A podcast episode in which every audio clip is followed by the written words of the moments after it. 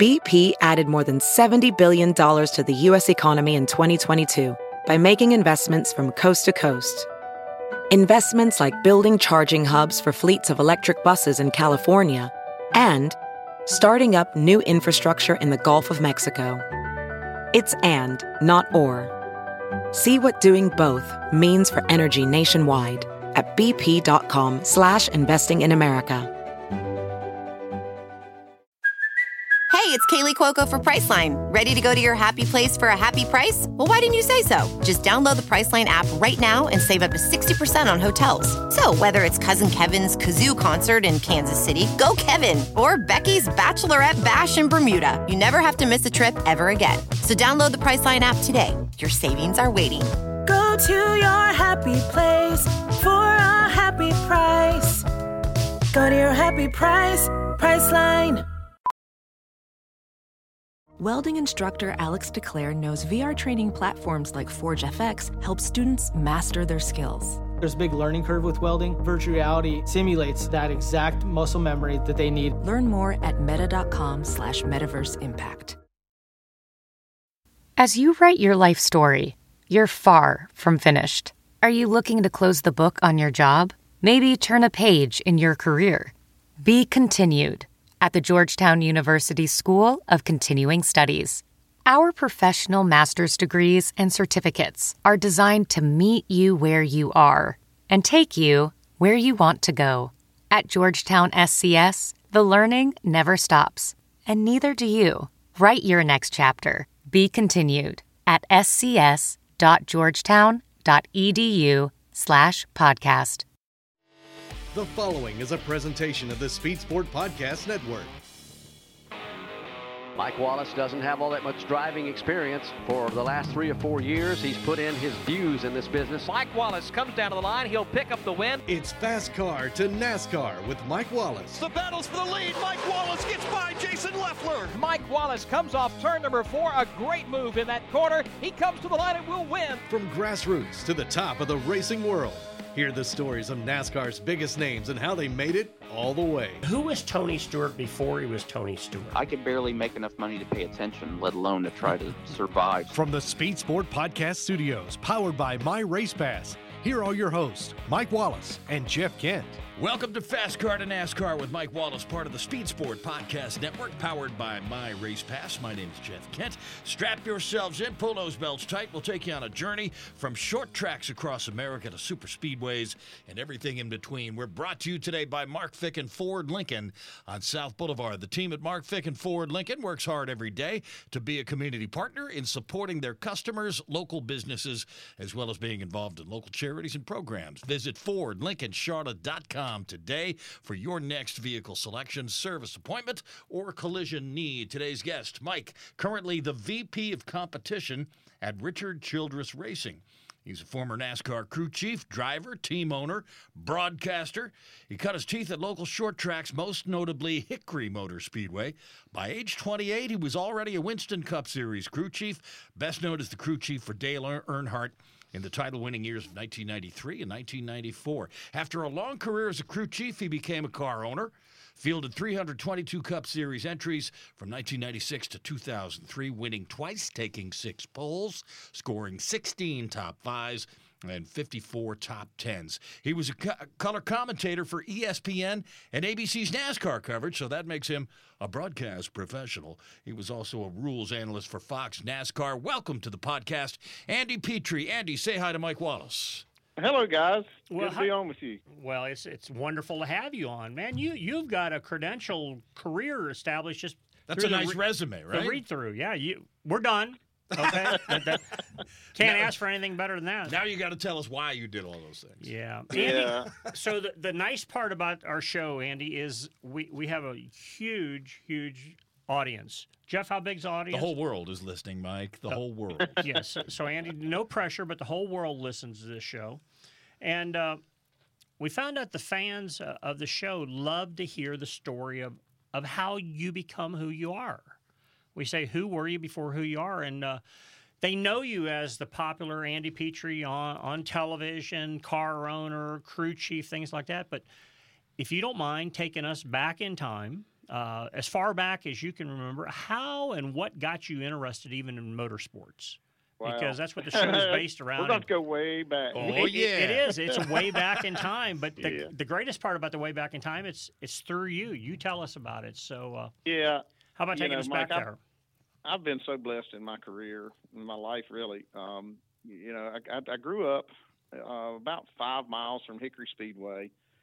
You could actually, you know, hear the cars running, you know, from my my house when they were over there racing. But um, I didn't really know about anything with with racing until my uncle actually took me to a race, and I think it was in 1969. I was 11 years old. Um, we went over there for a Sunday afternoon race, and um, I remember, you know, getting out of the of the car in the parking lot.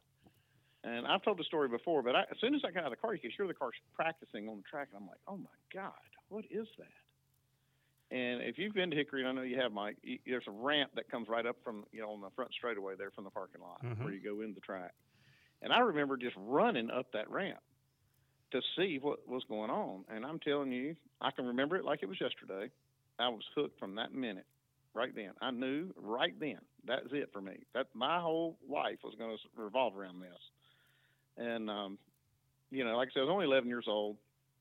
I, I end up, you know, convincing my mother to just drop me off up there, like dropping you off at a movie theater or something, picking you back up. And uh, you got in if you were 12 and under, you got in free, right, with a family. So I just find a family to walk in with. yeah, seriously, I would. I Adopt a walked right kid. in there. Yeah, Or adopt and I'd go up there and find a seat. And I remember sitting up in a, a section of Tommy Houston fans. He was a legend up there at the time, and um, and watching him and Ned Setzer and uh, a lot of those guys kind of duking it out. I think Harry Gant was actually racing then too at Hickory. Um, but I was just so so hooked on it. You know, I mean, my my grandfather owned the Chevrolet dealership in Newton at the time, Newsom Cross Chevrolet. So that's the, the the reason I was there is because my uncle drove the '69 pace car. You remember the '69 Camaro that had the the stripes on it? Oh, Each yeah. dealer got one of those, and so you know my uncle was driving us up, me and my cousin up there in that car in that convertible. So they used it for a pace car. So, what do you think is that young 11 year old? Because um, there's a lot of conversation today in today's race world of how you attract young people to watch racing. What do you think when you were 11? What do you think was the, the trigger point that you went, oh, simple, this is what I'm going to do from now on? you know, it's hard to explain. Like, you know, you you've got the same passion I do, Yeah. and I'm sure it kind of bit you the same similar way. But and I, it's hard to really, you know, put a put a finger on what exactly is it that that made me so passionate about it. I don't know. It's, it's you know the the sound and the, I can still smell the cars back then. That's what I'm saying. I think it's a combination of things. It's the is. sound, it's the smell of fuel and rubber, and then when you get a look at those cars with their bright, you know, paint schemes and whatnot, you look at it and go, God, that is so cool. and they're hauling the mail. This is a little three Right. X mile track, and they're flying around there. I'm like, good lord, this is so neat. That's you why they call it I would find a place in the grandstands where they were going the fastest, like right going in the corner, so you could get that sensation of speed. And you know, then then all of a sudden you start pulling for different guys, and you know they're they're like you know heroes and icons. You know, like Tommy Houston was was one of those for me, and and John Settlemeyer, who was a five time track champion at Hickory Speedway, he worked for my grandfather in the service department as a mechanic and race up at Hickory on the you know on the weekends. Um, so I kind of you know kind of got attached to him, and um, as we as I started growing up more and getting into it, I was hanging out over his shop and trying to just I mean asking a million questions. I mean they got so tired of seeing me come around. Every time I would see something I didn't know, I, what is this? What does this do? What, how does that work? Why do you do this? You know. Hey, Andy, you're talking about John working at the car dealership and Mhm. uh, as a mechanic or whatever his position was there. But if you don't mind, t- tell people that not everybody is a professional race car driver. Not everybody Yeah. gets paid to drive race cars. Uh, all this Saturday night, Friday night stuff is guys work regular jobs during the week. yeah, they work all week to make enough money to go and race on the weekend, and then do it all again the next week. I mean, this is a passion that people like. I remember me too, Mike. I, I, I just I would work all week at what, doing whatever job, just to have enough money to go to a race, go go, you know, and be able to. to I would work for free for anybody that would let me help them, and I would work all week just to pay my way. uh, at another job. So that's how much we loved it back then. Uh, I can remember the first paid full time position that I got in racing. I could I thought I'd hit the lottery. I'm Really? like, good lord, I'm getting paid to do what I love to do, and you know, again, getting a paycheck for it, it was just you know, it was crazy. It- It's um, that's why I think I'm so blessed because I've been able to do, you know, something I love dearly and do it my whole life basically. So I know- Youngsters these days don't understand that, do they, Mike? Well, I know Right? that- you did the same thing. I've heard you talk about that before. Yeah, and that's why I just asked Andy to explain it because there's a lot of talk today. I mean, really, I'm sure Andy hears it in his position, and you know, we're all everybody's dealing with corporate sponsor dollars, corporate interest. How do you get people interested in the sport? And it's like the young kids just don't seem to have the real attraction Well, I wouldn't cars. say that's a big bucket, Mike. I think there's still a lot of young people, uh, kids out there that do have this passion. I mean, we I see them still uh, today. You know, we got Jesse Love going to be driving our Xfinity car, young fella that got the got bit same way I did. Really? So Okay. they're out there. It's just you know I don't know that it's um, as many. You know, the the, the, the younger you know generation don't seem to be as car cent, you know centered like we were. Um, but they're out there. There's a lot of motorsports passionate young people out there. So we do know that I know because I've known you for a long time. Like everything you've done, you were very have been very successful at. But I need to go back to that adopt a family as you walk in the racetrack deal. Did you get them to buy you a coke or a hot dog as part I think my mama gave me enough money to go buy a Coke and a hot dog. I Okay. can't remember all that. Okay. It didn't matter, man. I didn't even care. I just wanted to be there. man. they couldn't. And after that, they, they there couldn't be a car crank up over there that I could. I had to be there. They couldn't run a lap around that track without me being there. That's I outstanding. would, I would run up there, you know, to get just to see them run. So, what age do you think it was that uh, after you experimented or experienced everything in the grandstands that you got your first opportunity to hang out in somebody's shop, wipe the window of a car, push a broom, and actually end up at the racetrack with them? so that kind of happened um, as I, you know, I was always trying to scheme a way to be able. I wanted to drive. You know, everybody sees this thing the first time. You want to be a driver, right? I mean, that, that's what everybody dreams about. I was a kid that thought, man, I just want to drive one of those cars, and and so I figured out a way along, you know, to scheme to get people to. Because I didn't, like I said, we didn't have money. We were we weren't wealthy, and it cost even back then it cost a lot of money to race. And I got a guy named Jimmy Newsom who owned a tire. His dad owned a tire store, and then he ended up owning it right quick. But uh, Newsom Tire in Newton, and I got him kind of convinced to go together and build a car, right?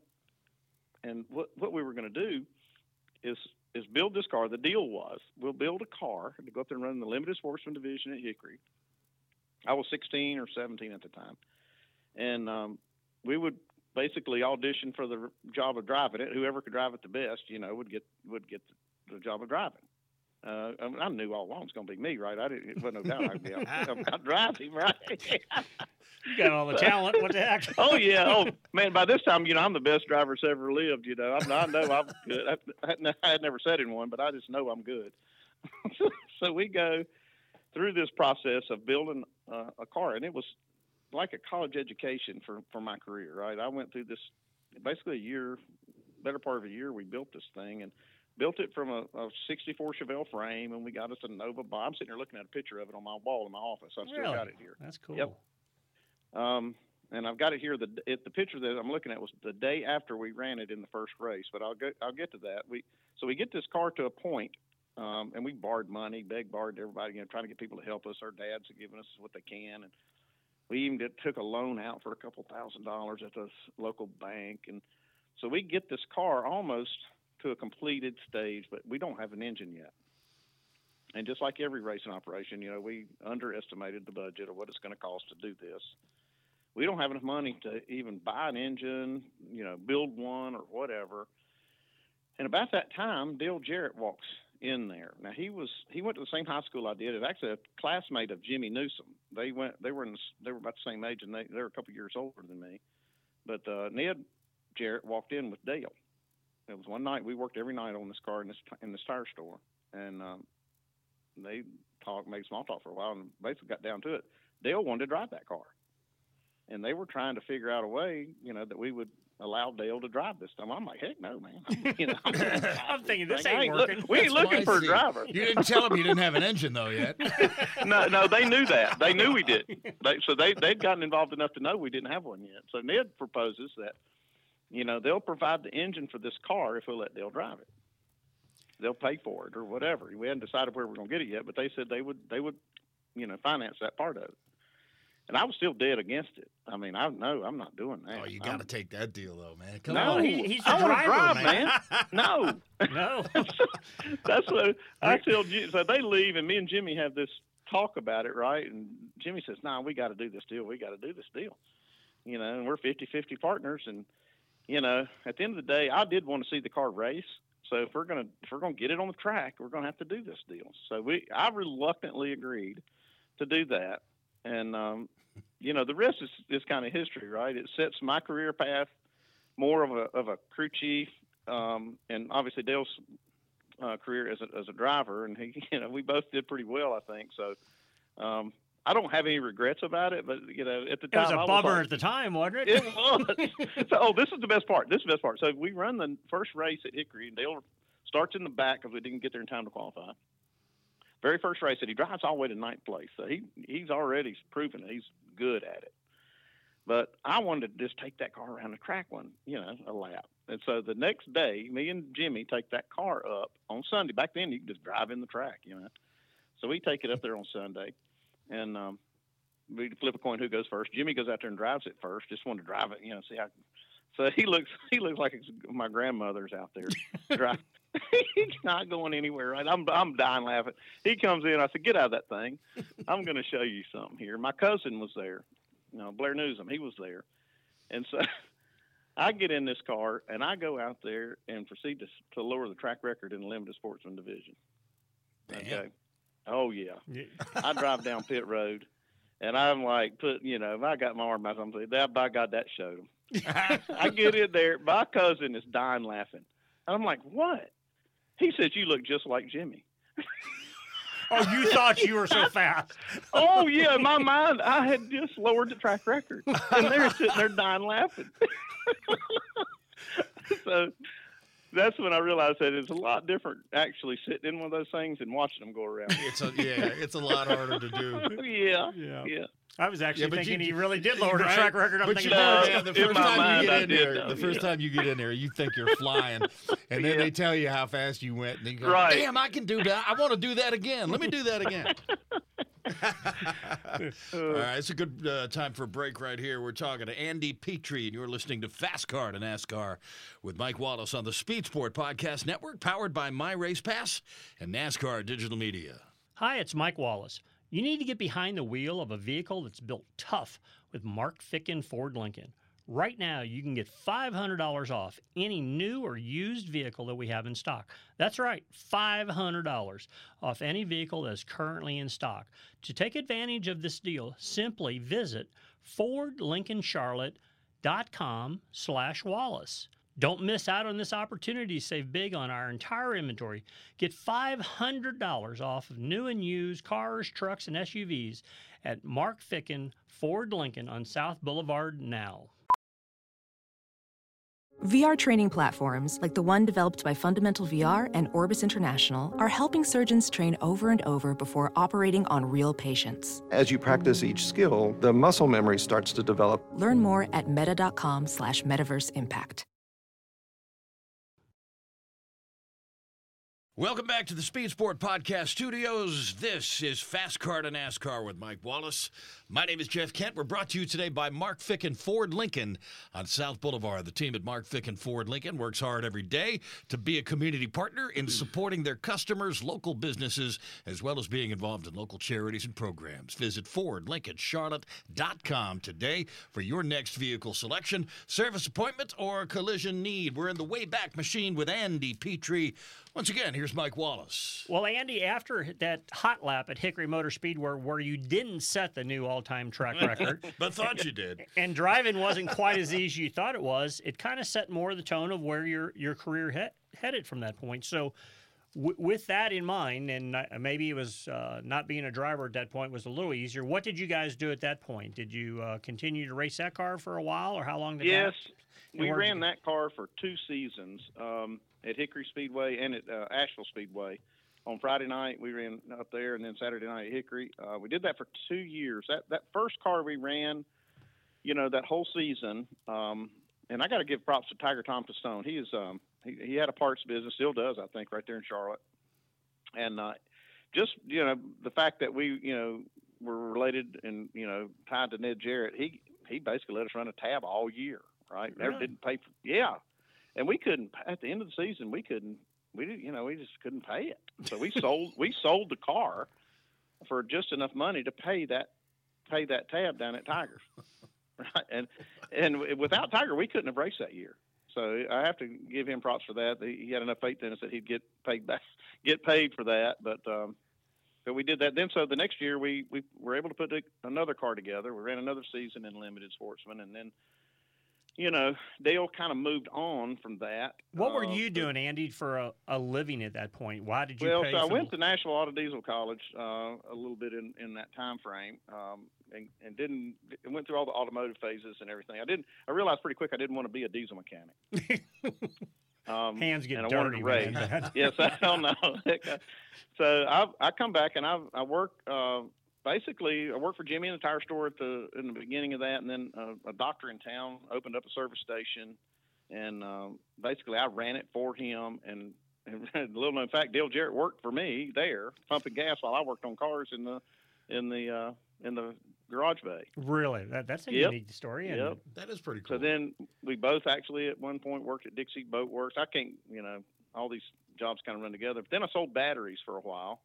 Um, but uh, go back to that. That service station gig lasted for you know maybe a year, not even that long. And he got an offer from the county to sell it. The owner uh, did the property to build a community uh, rec- recreation center there. So we basically closed it down. I'm looking for a job now. This is the, this is where it's really a key point in my career. I, my wife at the time was pregnant with my first son, and um, you know, I, now here I lose my job. I'm, I just bought a house. All these things are happening to me, and I, but I wanted to work in racing, and so I, I, told Ned Jarrett, I said, man, you got to please try to help me get a job, you know, in in the Cup Series, you know, with somebody because he had so many connections. One one thing led to another, and now finally he I get a call from from Ned to tell me to go down and meet Junior Johnson down there in in Ronda, North Carolina, and that uh, he was going to talk to me about being a tire changer for Darrell Waltrip. That was 1981. And uh, so I go down there, and they'd had some problems on the pit crew, and he was going to replace the rear tire changer. And Ned apparently really oversold this. and I, and I, I'm telling you, this is no no kidding. Really This- oversold it. This is how I'm telling you, this is how it went. I've never. Now we're running limited sportsman, right? We don't we don't change tires. We don't make pit stops. But he convinced Junior I was this great tire changer, right? and so he hires me on the spot to go. And back then they didn't practice. You didn't have practice sessions where they you know have pit practice in the back and they see how good you do or any of that stuff. I got in the hauler with Henry Benfield and went to on a West Coast swing from uh, Texas at College Station, Riverside. Well, let Um, me interrupt. Anybody that knows Henry Benfield? That had to be a great trip by itself. it was. That's a whole podcast in itself. so anyway, so we get, and I'm so nervous, and he's because I've got to change tires. And for they're leading the points at this point. This is like in June of '81. Um, so we get to College Station, qualified like somewhere in top ten.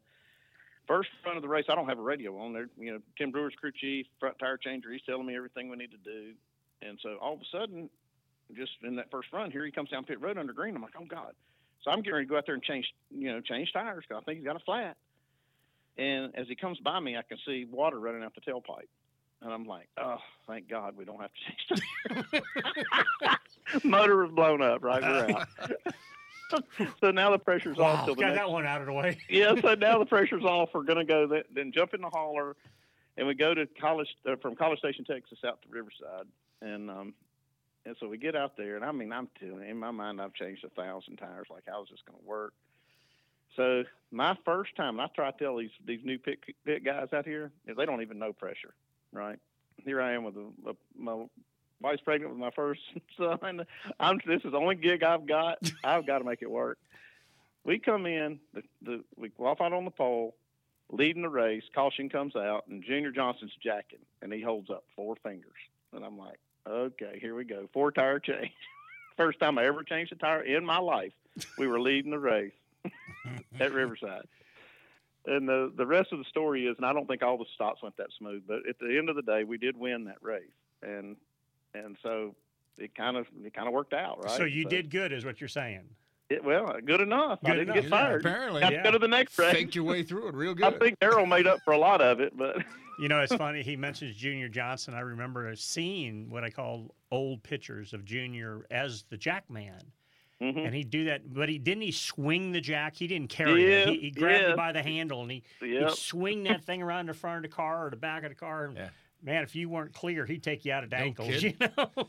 yeah, that So- was pretty awesome. Yeah. But that was a huge break for me, and and so I changed tires for them, you know, for that team for that year and won the championship, and um, got to go to New York. That was the first year that they went to New York for the championship banquet. So your first year in Right. working in racing, you're a tire Yeah. changer and never had changed a tire in your life.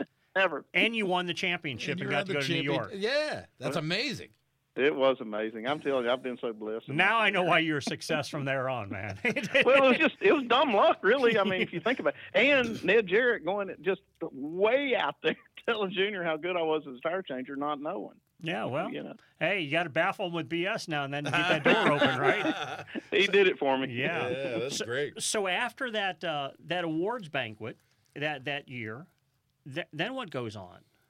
Yeah. So uh, one thing about the awards uh, weekend is we we had a team dinner in the top of the World Trade Center, so that was kind of special. Before it was back in uh, what 80, 81. So 81 or 82 there, yeah.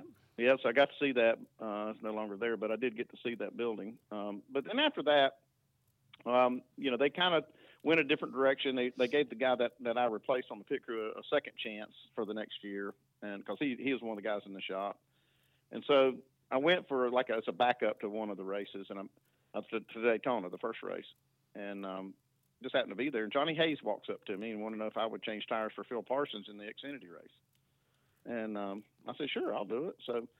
I now jumped on Johnny Hayes deal. was the guy in charge of U.S. Tobacco Racing or something, right? He he was. He was the the main guy at U.S. Tobacco at the time, and uh, Phil Parsons was sponsored by Skoal, and um, so I did that, and that's kind of started a relationship with Johnny and and and Phil and, and the whole the whole Skoal, you know, environment there. I mean, they were doing Harry Gant with the Cup car. Um, Phil was just, like I said, running Xfinity. I guess at the time they called it the Budweiser series, and then it changed to the Busch series. But um, so I was actually selling batteries for a living at this point. I had a battery truck and a route, um, and then then night I would go over to Harry Gant's shop in Taylorsville and help, you know, Phil and, and the guys that were working on the car prep it for the next race. so, so how do you sell a battery free. out of a truck? Tell me how that worked. Well, you just have different places. Like I'd go to, to service stations or different places like used car lots, um, and you just basically have a route that you ran every week, or you know, and, and, and stop in and you know fill up their racks that they've sold batteries and take in the used ones, and then go to the warehouse and re, you know restock. Okay. Yeah, I mean it was a decent gig. It, it I don't wasn't getting rich doing it, but at least I was able to pay the Batteries bills. sell themselves. You either need one or you don't. That's right. Yeah. yeah, it wasn't too hard. Yeah. Have you went and bought a battery recently? Oh my gosh. Oh, I know. I've got to go buy two for my little helicopter mover. I'm dreading it. Ain't cheap. Not gonna cheap. Not at all.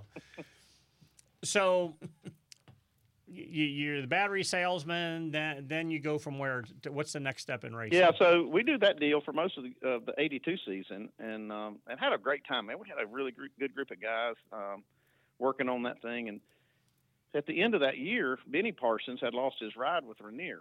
And, um, and Johnny was going to try to put a little deal together to just take and run a few races in, in Cup with him. And he, t- he said, We're just going to take this group of Xfinity guys and we're going to go run five Cup races, four or five Cup races at the end of the 82 season with Benny. So Travis Carter, who was running the team for Harry Gant and Skoal sponsored, he prepped the car, the first one. Um, then we basically he hauled it to Michigan for the first race, and that's where I met Leo Jackson. Uh, that's who Johnny had kind of tagged to be the crew chief and run that that little program. And uh, we go up there to Michigan with me and Leo and uh, Scott Robinette, I think was one, and Gary Snipes, and you know just a handful of guys that had been doing that Xfinity thing. And shoot, we finished fifth, I think, in the first race doing that. I think we finished the top five almost every one of them we ran that year with Benny. I mean, Benny was a heck of a driver. Hmm. so that then that kind of grew into another deal where we started running the Skoal Copenhagen car for Benny and formed that team. That was kind of my first full time job of you know racing was working for Johnny Hayes, Benny Parsons. I started '83 season was the first year that we we ran that. So at that time, Johnny Hayes was, was he the team owner or was he the? He kind of was, okay. yes, but it was kind of a. It really was a company owned team, and Johnny was the front okay. of it, and and, and was considered the owner. Um, so, but then I think they wanted some separation from that, and so that's when they offered it to Leo Jackson and his brother Richard to you know take you, you guys take over the ownership side of this. We'll sponsor the car, and so that's when it became you know basically you know the Jackson brothers. I worked for Leo um, and Benny. We ran you know 15 races a year. We didn't run the whole season, but we ran the bigger races, and uh, we did that for a handful of years. So, so that went on and uh, have success there, or average, or what do you think? Yeah, we did pretty good. You know, we went in. I don't remember '83. I believe it might have been the last race of the year in '83. We went to Riverside.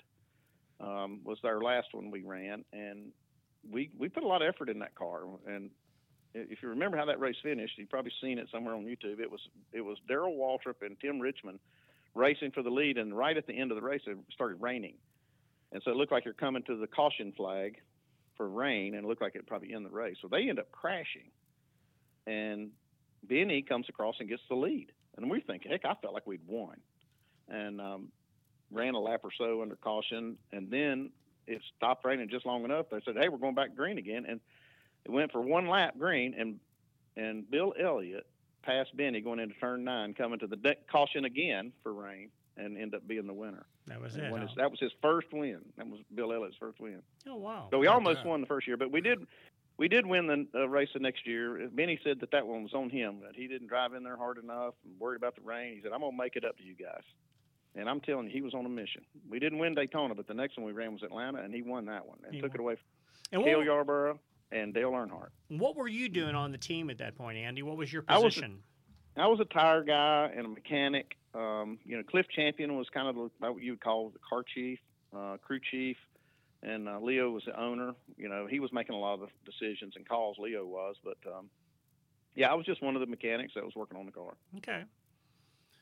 So, so from that point, you you guys now is that a full season ride at that point? You guys run the full. well, season? that was just like I said. We're still running the, the half season, the big races. Okay. the, you know, not but you won a race, track. so you guys are a winner Yep, there. mhm, Yeah. Yep. So we, you know, go to Darlington the next week and actually sit on the pole, or, or the, the next race. I think it might have been the next week for us, but um, that's when he crashed on the first lap. Him and Bill Elliott racing for the lead on the first lap. and Benny hit the wall. Wow. Which wasn't hard to do at Darlington. Right.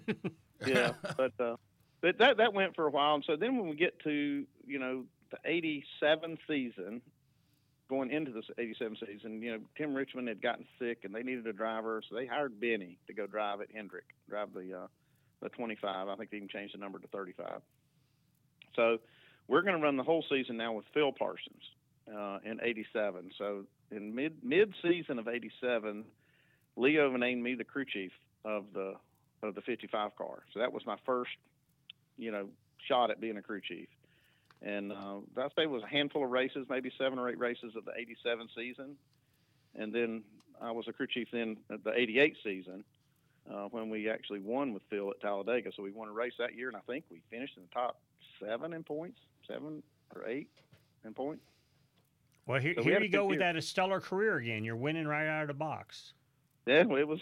As a crew like chief said, right out of the been gate. Let's take a break. And there's more to come. We're talking to Andy Petree. You're listening to Fast Car to NASCAR with Mike Wallace on the Speed Sport Podcast Network, powered by My Race Pass and NASCAR Digital Media.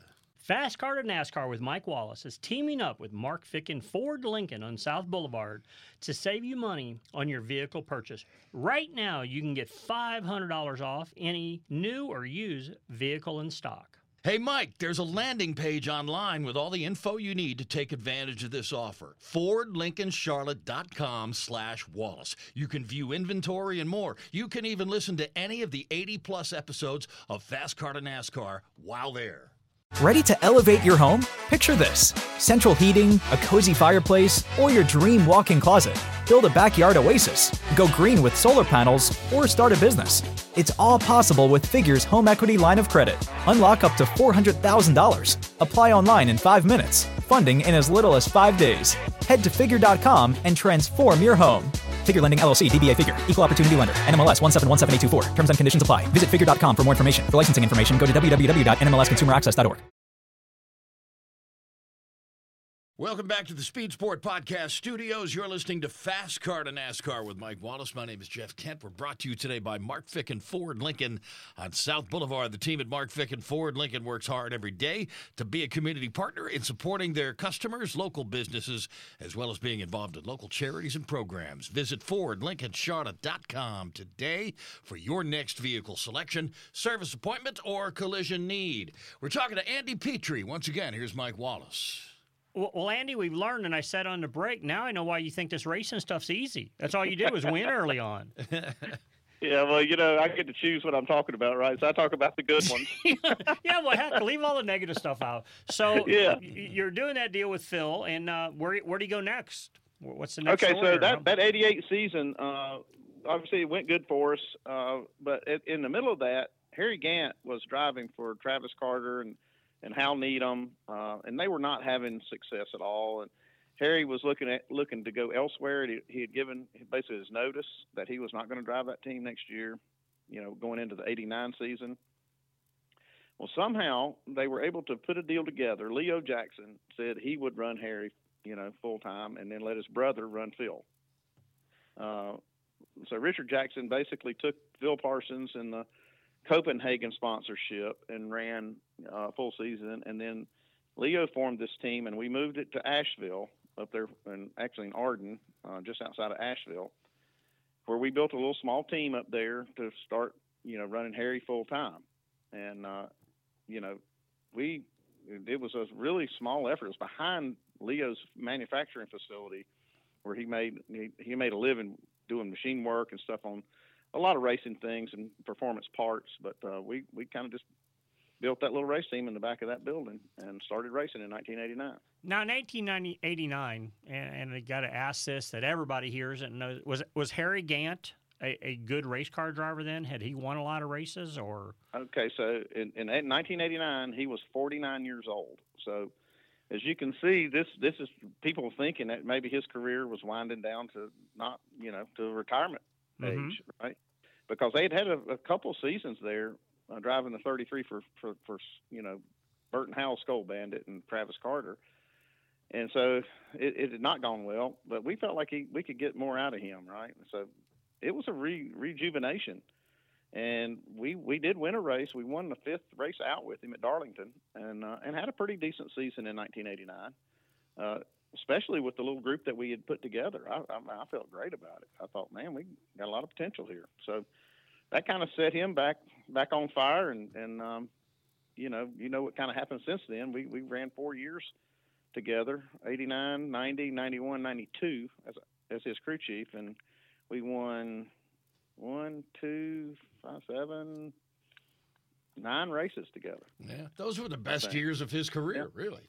Right? oh yeah that that's what's crazy i mean you look at what he did in 1991 he was 51 years old and he won five races that year i mean you that'll never be broken I don't is think that the there's year that ever he won everything in that that'll be October, become Mr. Yep. October? it was actually september September. Okay. yeah Close. but yeah that was reggie in the jackson in october yeah Yeah. Well, you know, I, it was some big deal because did, didn't he end up getting tore up at Martinsville and still come back and won the race or yep, something? Yeah, Yep. So that would that was the fourth in a row, uh, and so Rusty was obviously really good on short tracks. He ran second to Harry, and it was a restart, and I, they kind of got racing each other, and got and Rusty got into him, and and boy, it made Harry so mad. He was so mad about that. And we got in there and pulled all the stuff off the car and got it where we go around the racetrack. And he started in the back, and here he goes, and he passed every single car and ended up winning that race. It was crazy.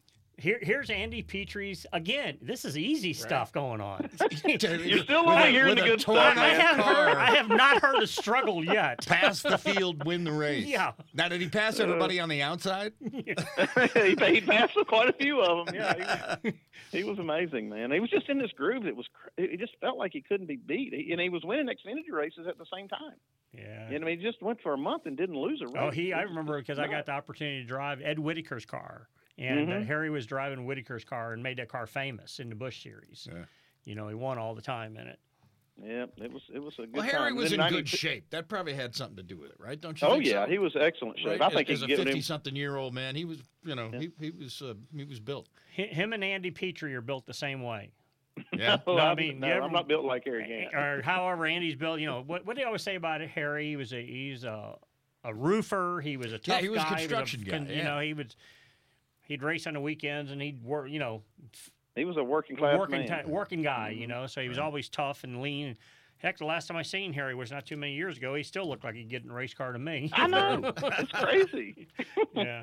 So so after as those years are going on, then then where do you go? Where I mean, you're having really very good success. You're the crew chief of this program at that time, correct? Yep, Yeah. yep. And Leo kind of let me run the team like it was mine. I mean, he really gave me a lot of leeway and taught me so much. I mean, I can't even begin to talk about all the things that Leo, I learned from Leo Jackson. But um, there was an opportunity that popped up, just kind of unexpected. It was Kirk Shelmerdine retired as a crew chief for Earnhardt. And they were looking for somebody. I was not looking for that job. I was super happy with Leo. He was like my father you know, he you know, basically kind of laid it out where I could own that team in you know not too long a time frame, and uh, he was going to make it possible for me. So I, I wasn't looking for that, but when it popped up, and I did, I did go down and talk to Richard and Dale about it. I realized, man, if I'm going to, realize the goal of winning a championship as a crew chief. This is, I cannot say no to this, you know. So it was a very difficult decision, but I decided to take it. Um, you know, Leo and I kind of, I wouldn't say had a falling out, but it didn't go well. I was going to ask how the story with Leo went at that point. It didn't go well, and and, I, and it was emotional for me. And but I knew I had to do it, and so I did it. And I told Leo, I said, I've got to go win. I got to do this for my career. And he understood, but he was he was really disappointed. So we go and win. You know, the '93 was first year. We end up winning five races in the championship that year, and then we backed it up in '94 with you know a handful of wins there and the championship again. Um, and I remember Leo came to me in the testing going into the '95 season. He says, "Well, have you got all this out of your system yet?" all this all this winning. yeah. He We says, still "So haven't won heard any bad stuff yet, have we? so, so he goes. So he offers me a chance to come back and buy his team and making it where I can afford it. Right? He was going to finance it for me and then make it where I could take it over. And uh, and that would have that started the '96 season. So I had a whole year of this. I, I still raced in '95 here at RCR, and uh, we we won five or six races that year too. And um, I told Dale and Richard early on that this is the direction I was going. But we had a really good season after that. Even I mean, it was um, a great opportunity for me. So I left. I left here after the '95 season and went up. You know, basically was a crew chief for, for Leo till we could get the deal done, and we closed on it in October of '96. Is when I, I closed on the race team, and uh, and it became Andy Petree Racing. So before we move on to completely to ownership in the next phase of your career, what was it like being a crew chief for Dale Earnhardt? You've got to have a story or two you want to share with No. us. I got many of them, but I'll tell you, it was really tough in the beginning. I I almost did not make it through the first year because it was so difficult to come into a, super established like dynasty of people here, and they're you know try to take over as their leader, right? And they made it really hard on me, and um, and Dale and I were button heads. We were too much alike, um, you know. And so Richard brought us in and, and set us down and said, "Look, man, you guys got to get on the same page here somehow." And he he started making forcing us to bond with each other, right? Dale, it, that's another whole podcast too. Bonding with Earnhardt. We've got All two right. more shows already booked here. It's going to be a good year, So- 2024. so yeah, so after we finally started bonding, that's when we got, became successful, and, and then we started winning. Everything worked out, but uh, it it was pretty amazing, really, to know that you had somebody that's, you know, that you're it's in that car that's gonna no matter what. I mean, he's gonna get the most and more out of it. Uh, and it's all puts the pressure on you. You know, you got a lot of pressure on a crew chief to be, you know, making the calls and decisions for a guy like him. Did he just disagree with some of the decisions you made? Is that is that what? Nah, it was just more of he, you know, he's so forceful about, you know, being, you know, he was like, oh, I want to be, you know, caution comes out, I don't, I don't two tire, four, whatever it was. He would try to make the call. I said, look, man, I'm, I'm the one making calls, not you. You get paid to drive it. He didn't like that. oh, is that right? You know, no. And and, and Richard was. That's a, why him I'm and my the same brother got along so well. well, Rusty knew everything, right? Especially Yeah. when it came to chassis. And whatnot. But finally, he started, you know, he started letting me run the team the way I wanted to, and and and, and it all worked out. And it, the success came, and I think that helped reinforce it all, right? So it was uh it was a really good relationship, and became super good friends with with him and Teresa. We spent a lot lot of time off time with them too, and. Uh, How did you bond with Dale Earnhardt? Just uh, one example. I Okay, mean, so okay, so the, the so the first example was he says, "All right, Richard, me and him are going to bond. Everything's going to be fine." And we leave the office. And he said, looks at me and he says, "Me and you, you're coming to dinner with me and Teresa. We're going to Darlington, and we're going to, you know, you're coming to dinner at this XXX, right?" I said, "All right." So I sit, I sit beside him. He's got some more friends of his at this dinner. And he says, "Yeah, me and Andy are bonding right here. We're bonding tonight." Yeah, it's He's typical calling it out, stuff. right? oh yeah. so it, during that, I used that as an opportunity to tell him how we were going to run the practice session at Darlington the next day. You know, we we'd already qualified. That was on Friday, so Saturday morning was going to be a practice, and and I was had some kind of out of the box thinking what I wanted to do. The tires were not reliable at all back then, and I was I needed to run long runs till the tire failed to figure out where to put the set, you know, how to set the car up, right? And he's like, "What?" I said, "This it'll give plenty of warning. It just it, you know, right front will just go down, and we'll see how far it'll go." he thought it was crazy. So we go 35 laps in practice, or 30 laps. I think it's been 30 the first run. Tire goes down. He comes in. God darn, didn't hit the wall, thank God. So then we change the car again, and I take some camber out of it and change some of the air pressure stuff and reset this, you know, the balance and go back out and run again. Run it about five more laps, and it, you know, say 35 or 40 laps, and tire gives it out again. We do this like three runs and extend how far we can run before the tire fails by like heck 10 or 15 laps Hmm. and we're still pretty competitive. So we go out there and win that race, and uh, cause, because of that, we could run so much longer uh, without the tire failing. And so I remember in Victory Lane, I just looked, I reached in the window. And I said, "That's how you bond, right there." so that's what made it work. You know, the success came, and then that's when the confidence came too. You know. That's beautiful. I, lo- I love that Yeah. story right there. So you, you guys continued bond. And, Yeah. and everybody knew you were bonding because he told everybody you're bonding. yeah. There's no hidden deal now. Pardon me, we're bonding. We're bonding. Give us a moment. Yeah. Yeah.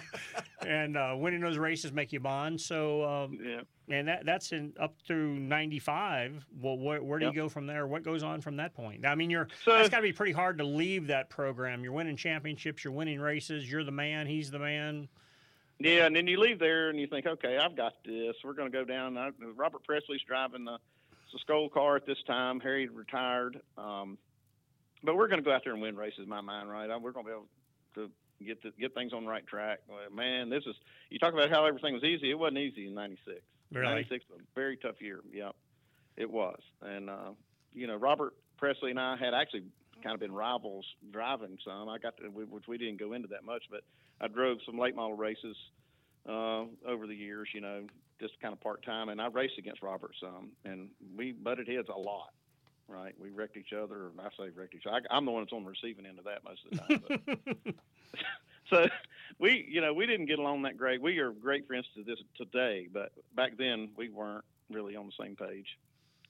It was a difficult season, and so I, when I closed on the team in 1996 uh, in October, the first move I made was to replace the driver, and I I put uh, Todd Bodine in it to finish the 96 season, and then hired Kenny Schrader to drive uh, starting in 1997 as basically my first full season as an owner. Okay. And so you got to hit, you got rid of Robert just because you didn't like Robert or he wasn't producing. Well, we weren't time? having any success. It wasn't working. It Okay. just wasn't working. And, I, and that's not to say it's Robert's fault. I think Robert's a great driver. right. Uh, Skoal, but the the thing was to do the deal with Skoal. They were, you know, they they were used to winning with Harry Gant. They were, you know, this this thing wasn't working for them if they weren't Need to produce, right? Okay. Yeah. I promised them I'd get them a top ten driver if they'd sign with me, and uh, they trusted me. And I went out and hired Kenny Schrader from Rick Hendrick. Um, Big hire right there. It was. It was a big hire for for me, and it, it was um, what made it all work. And man, I'll tell you what, I probably had more fun racing with Kenny than any years of my career. You know, we, we never we didn't win, but we did have a lot of fun. We had a lot of fun racing with each other. I mean, you know, racing together, and, and became close friends. We're still close friends today. And uh, so, Do you guys drink a Budweiser or two? well, I say Kenny did. I wasn't much of a beer drinker then, still not, but He's good at that. Yeah, he's... he is good at it. Yeah. Good spot for a timeout, Mike. We'll come back with the final segment. We're talking to Andy Petree. You're listening to Fast Car to NASCAR with Mike Wallace on the Speed Sport Podcast Network, powered by My Race Pass and NASCAR Digital Media. Hi, it's Jeff Kent. You need to get behind the wheel of a vehicle that's built tough with Mark Ficken Ford Lincoln. Right now, you can get $500 off any new or used vehicle that we have in stock. That's right, $500 off any vehicle currently in stock. To take advantage of this deal, simply visit FordLincolnCharlotte.com slash Wallace. Don't miss out on this opportunity to save big on our entire inventory. Get $500 off new or used cars, trucks, and SUVs at Mark Ficken Ford Lincoln on South Boulevard now.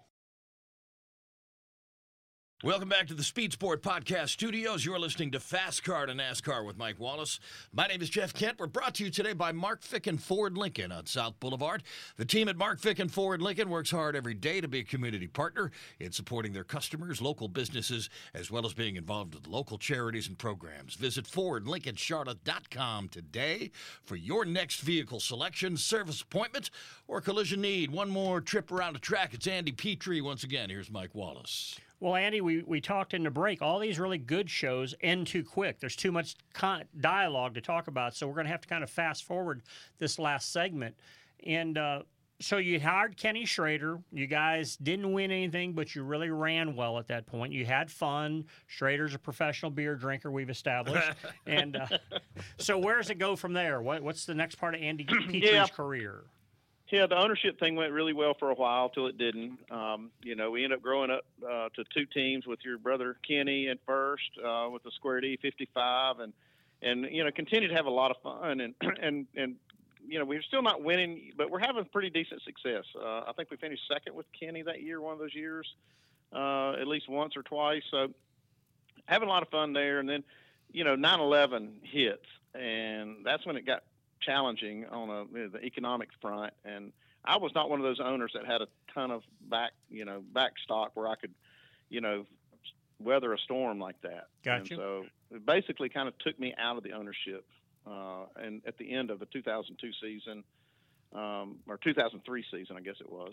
Yeah, you drove for me in 2003 a little bit. So we were we were doing some um, Xfinity stuff, trying to stay alive, and then Hey, can I to get- interrupt right Yeah. there just a second because Yep. I, I know this would, would have been the air of in the time because you said I drove for you. So Jeff, Andy Petree, and Andy, you stop me and correct me at any time that I'm saying something wrong here. Andy was the first in his group. They they changed motorsports, and what I mean at that time, the bump stops came along Yeah. running on the right front, running on the front of the car. I remember driving a car that Andy Petree owned, or Phil Barkdoll owned, but Andy Petree took care of it for him Right. at Daytona. I go down there, I'm sitting in the car, and I don't know anything about what these guys got going on, except I hear they got this cool stuff. And all of a sudden, three guys get on the nose of the car and bury the nose into the ground. And it's like, what the hell did they just do? And then I go out on the racetrack and mm-hmm. I, I run and the bottom of the car's hitting. And some reason I got out of the car and I get back and they're cranking all these rounds into the rear of the car. I'm thinking, this damn car, there's no way this car is gonna it's gonna be so high. Yeah. Well, they had perfected what they called bump stops. You know, that the front of the car runs down on the bottom. They put chains on the rear, but real soft springs, and nobody else was doing that. Is that correct, Andy? I mean, this is Yeah, we we pioneered a lot of that. To uh, lower and the wrote car? a lot of rules in the rule book about the, these things. You didn't break 'em, you NASCAR just kinda- stretched 'em. They they, they no, they, there, there they wasn't any rules on revolutionized Yeah, and, there and wasn't any changed the rule book, right? Yep, we uh, we went out there and got super creative, um, and started doing a lot of things like that. And like I said, NASCAR finally did get a hold of it and make some rules and regulations around it. But uh, we were the ones that kind of pioneered that. I'm pretty proud of that. We had some smart people uh, working for us, they, you know, at that time, and and um, did some pretty cool things. But it, it wound up being where we couldn't sustain life, you know, after that, you know, economic downturn, and I couldn't find sponsors to replace the ones I had, and so you know, I, I'd been very successful, and I've decided not to, you know, reinvest in it and try to see if I could make it through that. And so we sold out, and uh, basically took a couple of years off, and um, you know, it was a really good time in my life. I, was, I followed my daughter around playing sports and spent a lot of time with my family, and then um, was doing pretty good. I, I felt really good about where I was in life, and then ESPN called me.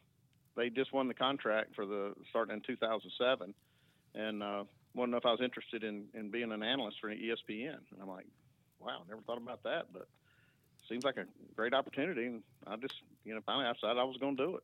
So I, I, I did that for like eight years with ESPN. Another Andy Petree story. Okay. Yeah.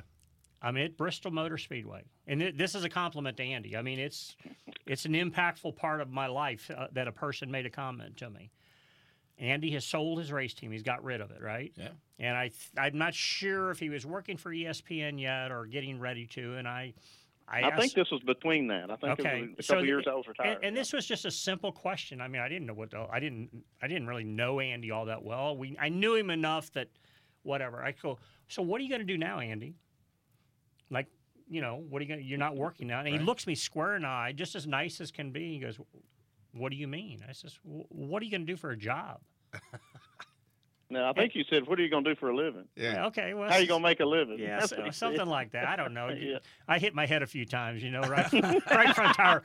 But but we know we both have shared this story because it was so, it meant so much to me. It was a statement that I'll remember to the, to the day I go. You know, he goes, uh, I said, "Okay, what are you going to do for a living?" He says, I, "I don't need to make a living. I've done made a living." He says, I said, I've already done that. Yeah. T- tell him the story, Andy, because you know it better. Yeah, I mean, I, I had, like I said, I had been, you know, pretty, you know, smart with my money over all the years and had success, like we talked about, a lot of that stuff. And, and so I was always putting hay in the barn. And, and then, like I said, whenever it came time to, you know, I may have to reinvest it to keep that, you know, ownership thing alive, I decided I wasn't going to do it. So, I basically just sold everything, and I was pretty comfortable, and I could live the life I wanted to live, and I didn't have to worry about you know what the you know paying the mortgage or anything like that because I'd already, you know, I kind of lived, you know, I didn't have debt, I'd paid everything off, and um, it's just in a good place. And I tried to explain it. which it, is to pretty Marcus, cool, you know. right? I mean, if you can achieve that. Especially before you're 60 years old or whatever, you know. He, he, he said it in such a way that it was so impactful. It's Mm-hmm. like, save your money, you know, Yeah, you don't have yeah, to be it's- old before you retire. You know, is why I took it. Yeah. So I, I, I tried to follow his lead. Well, Thank you, Andy. I hope, I hope it made a difference. it did. I, I've told you this story like three or four times now, right? That we. Well, this, is, this is the only gig that both of us have, and we are a nonprofit organization. So. yes, uh, he must have listened. So, so because we're going to run out of time, there's so much stuff I want to cover. So, ESPN comes calling, you respond to them, you become an analyst. What do you think about that that analyst year, broadcast years? It was awesome. I tell you, I love working for ESPN. I Work with some great people. You know, your brother Rusty was the first one I was in the booth with. You know, Dr. Jerry Punch. I mean, Dale Jarrett later. It was just Allen Bester. It was such a good time, and and you know, up in the booth, I, I explained this to people. It was so stress free. You know, we went. I got to go to every race, and we never lost a race. You know, you don't lose. Yeah, losing's what's tough in this sport. You lose a lot if you're right if you're doing it competitively. But up there, you don't lose any, and it's uh, you leave every race with a smile on your face, and it was fun. I, it was a sad day when we lost the contract, and uh, and I was not able to be a you know a lead analyst in the booth uh, for for a major broadcast, but. Lucky enough that Fox uh, kind of picked me up, and I do, you know, a little work for them the next year as a rules analyst, and then uh, I still work for them doing the the race hub show kind of once a week during the season. Do you find did did you take to that to the booth, the broadcast booth, naturally, or was there a No. lot of training that went into that? No, I, it was not. It wasn't second nature at all for me, and and I got to give Jerry Punch a lot of credit. He'd been doing this for, for a long time, and uh, he kind of took me under his wing. And you know, er, after every broadcast, he would give me some advice. He'd call me every you know every week and and give me constructive criticism, which I welcomed. Right? It's sometimes hard to hear, but you you, you listen, you take it, and he made me a lot better. And um, so I, I had to work at it, but it was a lot of fun, man. I tell you. I really was sad when we lost that deal. That was a good team too. Jerry Punch was very good at what he did. Mhm. Allen Bestwick is one of the best too. He is, yes, he is definitely one of the best. So, so if I can ask you, Andy, and this doesn't really involve you, but you just made a comment that you won every race. And well, so, we didn't lose. I said we didn't lose a race. I didn't say we won. Okay, but I said well, we didn't lose. so I'm, I'm Yeah. leading to a kind of a Yeah. question of drivers that are retiring that are getting opportunities to be an analyst. You know, they they all use the phrase, "Oh, I'm tired of traveling. I want to spend time at home." Well, as a TV guy, you're on the road just as much as you were as a driver, right? You're you're, oh, you're oh yeah, you you're don't. That, racetrack- part doesn't change. As a matter of fact, some of these drivers realize it's not as easy as it looks. I Yeah. mean, Jeff Gordon did it for a few few years, but it's a it's a lot of work. I mean, you put it put a lot of effort in it, but the stress wasn't there. The, the competitive, you know, that competitive stress that you you've lived it your whole Yep. driving yeah, you're, career. So you're answering what I'm asking right there. The it's just not you know it's just stress free and it's so Okay. so much more fun and it and it makes it where you can travel every week and enjoy it and uh, so that's what we did yeah So, uh, as these television opportunities are, are, we'll call it coming to an end a little bit, out of the clear blue, uh, the, the least I, it was a clear blue to me, and you tell me if there's a gap somewhere in there, all of a sudden I hear Andy Petree's at Richard Childress Racing. Right.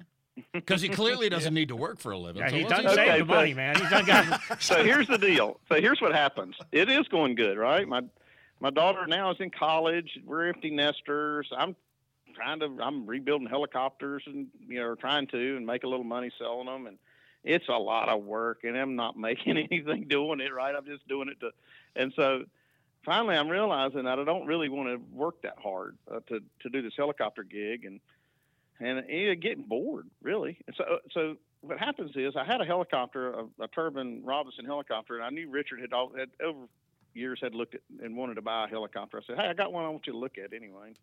And uh, he said, "Okay." He said, "Come down to the winery, and I'll at least look at it." So we made it a lunch appointment, and I landed over there at his, at his winery, and took him around, rode in it for a minute, and then we just had lunch. And as we had lunch, he he was struggling with some of the things with his team, and, and needed somebody to come in there to try to help with it, right? So we just started talking about it, and I realized I was a little bit bored and maybe wanting another challenge.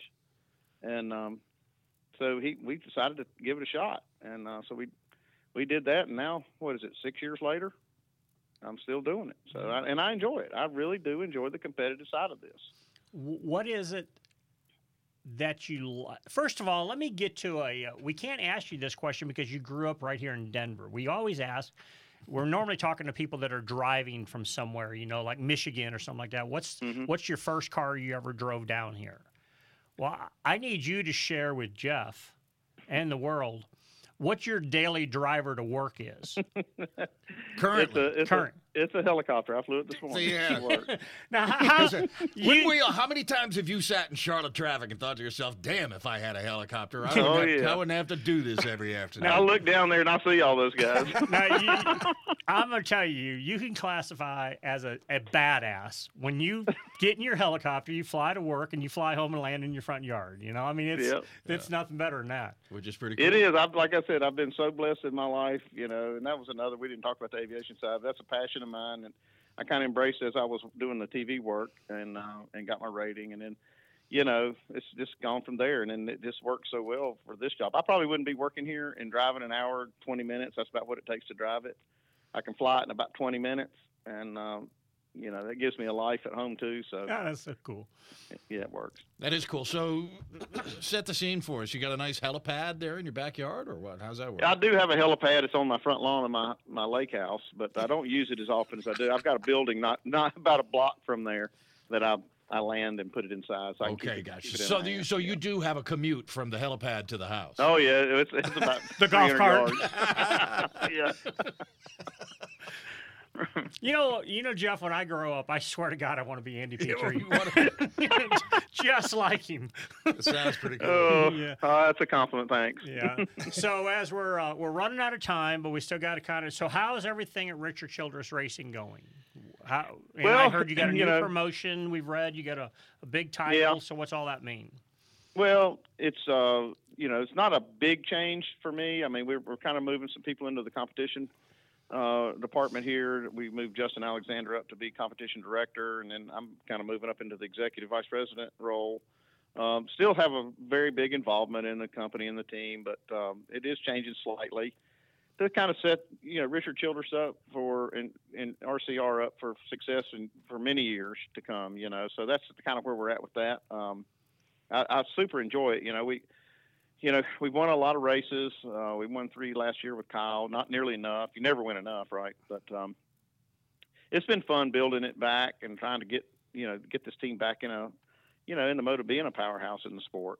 And uh, if we've made some of the right moves, maybe next year we can uh, we can up the game some more and make make a move towards that. So totally different person, different comparison, same branded race team, RCR.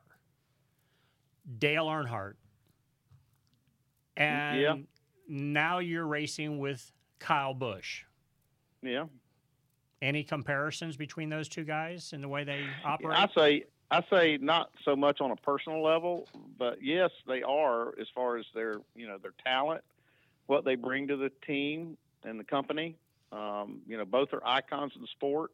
You can say you know arguably Dale Earnhardt might be the greatest driver it's ever driven. Kyle's kind of in that conversation at the same time, right? So th- that's comparable. Uh, both very demanding. You know, they they want the best, and they're not going to settle for anything less.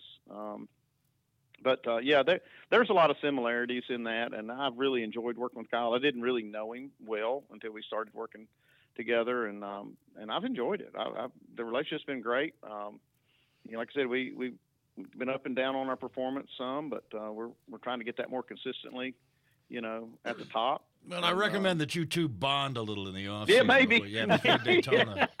I think what I need to do is I need to force Randall. I think they've already done it though. Randall and, and Kyle have already bonded. They don't they don't need me to help them. do Andy. Andy, you'll love this story, and I'm going to end it because we're going to. I'm going to make it quick. Randall Burnett raced go karts against my wife Carla back in St. Louis, Missouri. No kidding. When oh, he that's was awesome. a, when he was a little kid, his dad. Yeah, that's right. He is from St. Louis. Yep, he was from St. Louis, and his brother Jeremy owns Millbridge Mhm. now. So they both ended Yep. up down here. They rented a house from my wife and I when they moved down here. about that? And all these years later, this little kid that was a little badass in go karts. So Car- Carla beat him, right? She did. But, uh, oh, that's awesome. I, I can't wait to go see. I'm gonna go to his office here in a minute. Yeah, uh, but, but and Ask what, him what you got to tell him though, because we, we were we, he was on our show and we were kidding him. Mhm. See, I knew him when he was Randy Burnett. Yeah, yeah they still call him Randy. A lot of people So, around so here call him everybody's Randy. like, he gave us the reason of Randall when he was over Joe Gibbs or something like that, right? Yeah. And it's like, no, you're still Randy. That's a little kid, but uh, yeah. No, he does a great job, man. Him, him and Kyle are, are they like I said. I think they have a great relationship, and um, looking forward to another good season. Well, Andy, I just want to thank you for, from a friend to a friend. Thank you for taking the time, coming and joining us. Your your story is intriguing. You have, whether you realize it or not, you've booked yourself on at least two more podcasts. I mean, that's not what I was trying to do, but hey, maybe if we can fit them in, We'll we'll, fit them it. in, you know, because- okay. And you just keep winning, Andy. Just keep. okay, we'll see if we can do that. Maybe we can talk about that too. Perfect. All right, there goes Andy Petree. You've been listening to Fast Car to NASCAR with Mike Wallace on the Speed Sport Podcast Network, powered by My Race Pass and NASCAR Digital Media.